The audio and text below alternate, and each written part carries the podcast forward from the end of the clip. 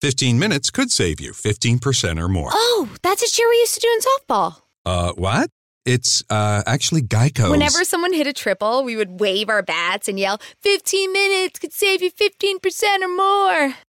But we never got to use it because we would only hit home runs. Annoying. The phrase is from Geico because they help save people money. Geico? Yeah, they were our team sponsor. Geico. 15 minutes could save you 15% or more.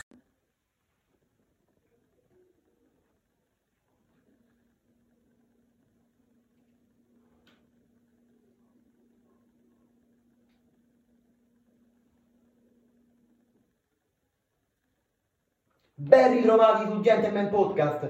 Siamo arrivati finalmente alla settima puntata del podcast. Grazie veramente. Oggi andremo a vedere la sezione delle hit del passato di Spotify e vediamo quali canzoni inserisce nella playlist.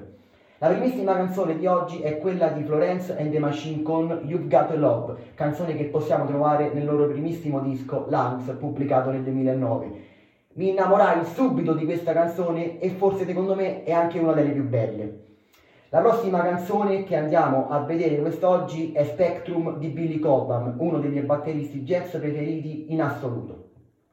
Questo è il brano che dà proprio il titolo al disco, Spectrum, pubblicato nel 1973, che dire, veramente unico nel suo genere.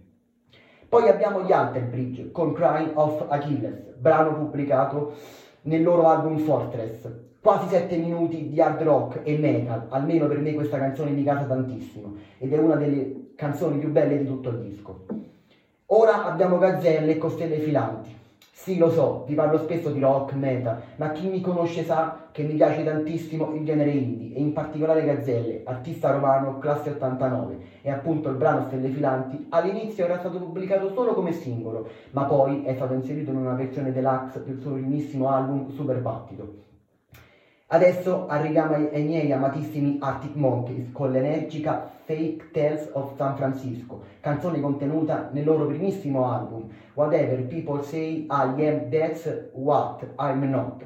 Secondo me il disco più bello fatto dalla band ed è stato pubblicato nel lontano 2006. Arriviamo ora ad una band pop punk Finalmente arriviamo al mio amatissimo punk con gli Yellow Card e la canzone in questione è Believe, una canzone punk pubblicata nel loro album più importante e più famoso chiamato Ocean Avenue ed è stato pubblicato nel 2003 e la particolarità di questa band è che usa il violino nel punk, una cosa secondo me fighissima ma soprattutto pazzesca.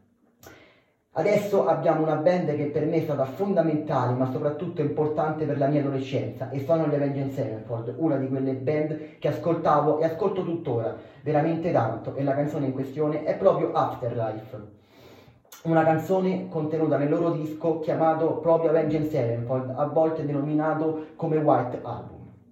Questo secondo me è il disco più bello fatto dalla band, forse anche perché qui ci stava ancora Dereb che suonava la batteria e per me lui è una persona veramente importante, come tutti sappiamo purtroppo ci lasciò e morì nel 2009 a causa di un arresto cardiaco.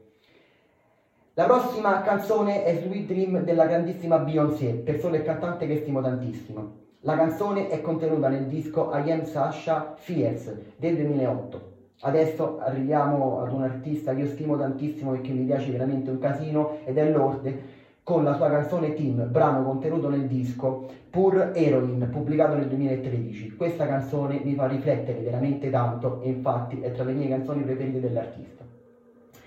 Adesso abbiamo il padrino dell'heavy metal. Abbiamo il padrino dell'heavy metal. Un applauso per Ozzy Osbourne con il brano No More Tears, la canzone che dà il nome al suo disco, pubblicato nel 1991.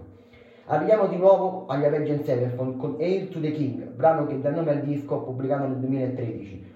Questo disco fece storcere il naso a tantissimi fan del gruppo, dato che tanti dicono che sia una copia di Metallica, ma devo dire che la title track del disco non mi dispiace affatto.